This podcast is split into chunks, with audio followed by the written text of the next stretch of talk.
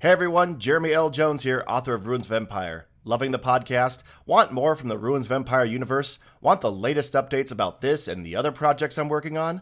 Well, you can go to www.sagaofinsanity.com and check out chapter by chapter author commentary, book reviews, and just random madness from the mind of Jeremy L. Jones. Just a warning, he's not quite right in the head.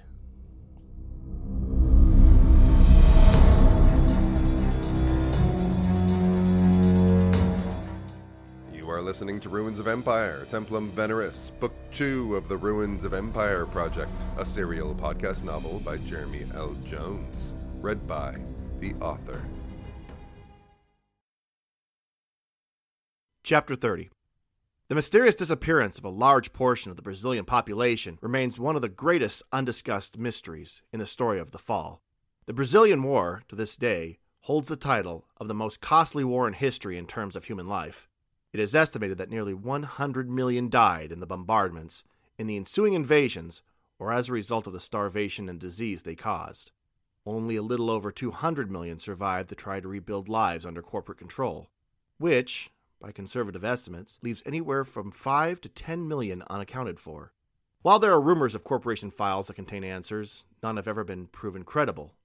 To this day, the true tale of the end of the Brazilian War remains one of its most closely guarded secrets in all of human history. From The Fall The Decline and Failure of 21st Century Civilization by Martin Raff.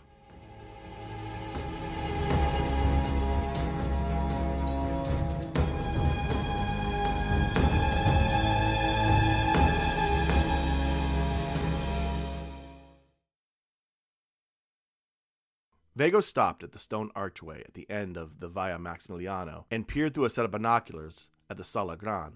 He noted, with some satisfaction, that a squad of Cytherean soldiers was walking through the front doors, undoubtedly to enjoy the latest victory feast. Most of them were unarmed and had no idea that hundreds of Corsario were making their way up the main street even now. The element of surprise would be short lived, though. They would have to move fast to maintain this advantage. Isra stopped next to him, and several Corsario soldiers settled in behind him. How does it look? asked Isra. Vega watched as the last of that particular squad entered the main doors. They don't suspect a thing, not yet. We've gotta make this count, and right now. Isra nodded and turned to the soldiers. On my word, charge. Storm the Sala and take positions around the perimeter. Kill anyone who tries to resist, but not the Rainha. She must remain alive. A slow murmur passed through the soldiers. When there appeared to be a consensus, Vago replaced the binoculars in his jacket pocket and unholstered his remaining gun. Isra gripped the other as if it were her only tether to salvation. Now, go! Attack! yelled Vago, sprinting toward the main doors of the Sala. Isra sprinted after him, yelling, Avankar! Attack! Vago led the full sprint across the courtyard to the main doors, kicked them open, and strode in with his handgun raised. The loud crack of wood on stone sent several occulto running for cover. The lively victory party inside silenced as the Corsario poured in through the open doors and took up positions along the walls, nervously pointing their lanzafogo at any living soul dumb enough to move too quickly. A few soldiers at the table stood up, but, after realizing the situation, either sat back down or stood frozen. Vago surveyed the room.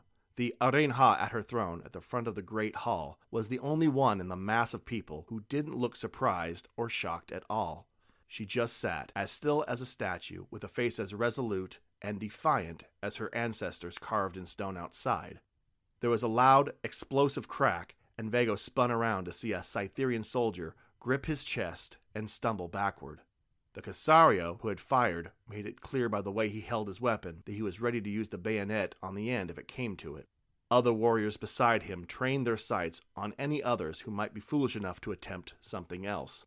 Despite all of this, Celia got up from her place at the Rainha's side and marched toward Vago. What are you doing? Do you have any idea the fire and violence we will bring? She was cut short as Isra rushed forward and pointed the gun at her head. The Lanzafogo, where are they? Celia glared at Isra and bared her teeth like an animal. I do not know what you speak.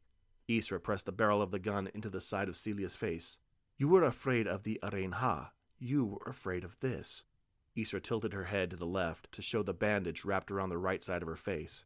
That is the only reason I have not killed you yet.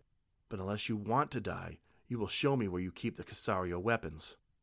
Celia glanced at the Rainha, motionless in the chair, as more Corsario filed into the main chambers. I. I'm sorry, Issa. I didn't. Isra grabbed the emissary by the red cloak attached to her dress and started pulling her out of the room. If you want to apologize, you will show me what I want to see. Isra paused at the door that led deeper into the Sala and called to Vago. Do you have things under control? I will. Vago jumped up onto one of the large tables and started walking toward the center of the room, speaking Cytherean. Good day, everybody. I'm sure you all know who these people are. Drop what weapons you have and remain calm. No one else has to get hurt here. A soldier near Vago jumped from his seat. You will die. Vago held his gun directly at the Rainha, her serene eyes looking at him from between his gun sights. Not before I kill your Rainha, so be calm. Now, Isabel, will you please stand up? Isabel rose from her throne and stepped forward. Vago jumped down from the table to stand beside her, keeping his gun aimed at her head. She turned slightly toward him. When Gabriel discovers this. Sim, Vago interrupted. I had forgotten about him. He used his other hand to point at the soldier who had stood and addressed him earlier, who still watched Vago with all the contempt that one man could muster. You! Leave and tell Gabriel what's happening. Tell him to bring soldiers, all of them, but do not enter the Sala. If anyone enters, the Rainha dies. Go now! The soldier hesitated for a moment, watching the Corsario that surrounded everyone in the room. Then he turned and ran out of the great hall. Barricade the doors! Nobody in or out! Vago ordered as soon as the soldier was out. As a few Corsario went to carry out his order, the Rainha continued to glare at him. That will not stop him forever, and Cytherea is greater than any one person. If I must sacrifice myself, I will. Her words caused some slight commotion among the large group of Cytherean soldiers. Worried that they might try something, Vago fired a shot. The bullet flew inches from the Rainha's head and buried itself in one of the stone walls, but it caused the room to fall silent once more. I don't doubt that you'd die for your city, Rainha, said Vago, aiming the gun at her head again. In fact, when people discover the truth about you, I think they'll insist on it. For the first time, Isabel's expression changed. It was slight, but it was there. Her head tilted a few degrees down, and her eyes wandered to the floor. What truth do you speak of? One of the doors to the Sala interior swung open, and Isra entered again, still holding Celia by her cloak and the gun to her head. At least ten occulto followed with armloads of lanzafogo. Holding three or four weapons each, they dropped them into a pile in the center of the room, each adding to the growing stack as the Rainha subjects looked on in surprise. What is this? Another soldier asked, as he stood up from his place at one of the tables and walked over to inspect the pile. It is as I suspected, said Isra, releasing the emissary. The Corsario did not create these weapons themselves. They are being manufactured in the city and assembled right here in the basement of the Sala Gran. Vago smiled and turned back to the Rainha. The truth I speak is this Cytherea is a lie, something you made up yourself. It is a story you told so many times that it became the truth for everyone in the city, but it is not real. It was never real. Cytherea has no enemies besides the Rainha. Look for yourself! The Rainha armed the Casaria all along. She's the one who told them how and where to raid. Every one of your friends and fellow soldiers that died at the hands of the Corsario died because of her. The soldier looked at the pile of guns and back to his ruler. Is this true, Rainha? Isabel straightened up but didn't speak. That's all right, said Vago. We have time. We will all learn the truth. He pulled the radio from his belt. Kronos, are you there? We did it. We took the Sala, and we've got Rainha Isabel.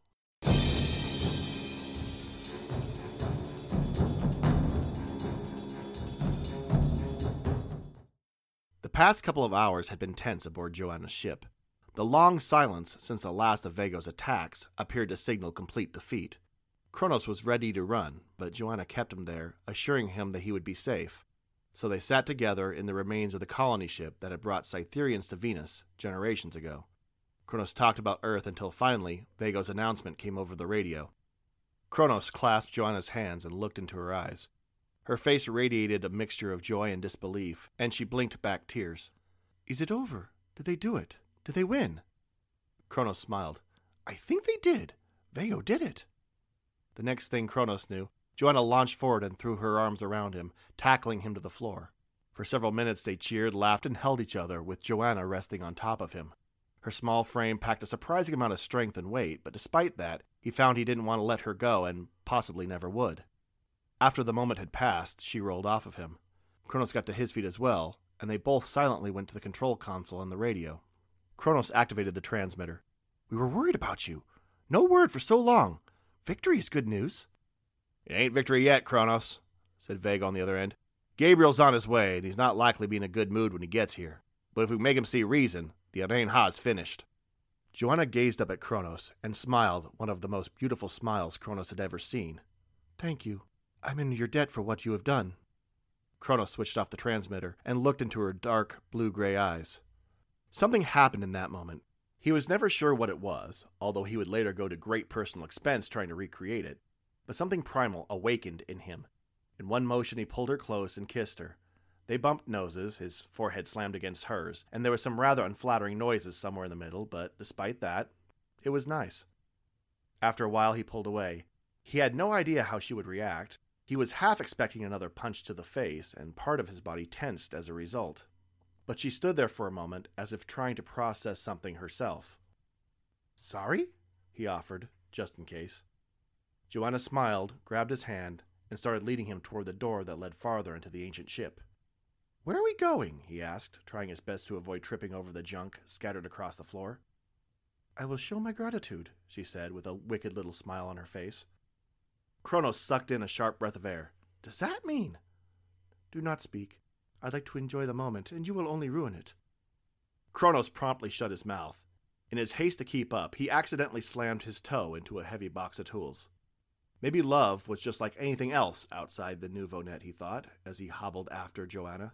Out here, where everything wasn't controlled, love was awkward, clumsy, messy, and complicated, which is probably why the nouveau net bored him. It was too perfect. In the worlds beyond the fabricated reality he and his people lived in for so long, nothing was exactly how it should be. Nothing felt completely right or followed any logical pattern. The perfection of the real world, Kronos decided, was in its imperfection.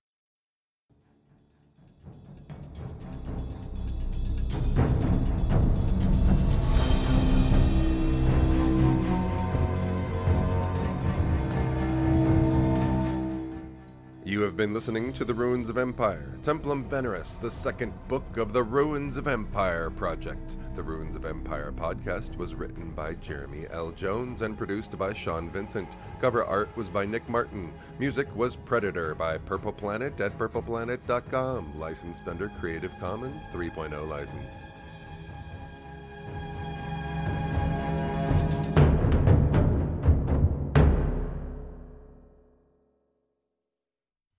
City of Geeks. Independent new media produced in Idaho.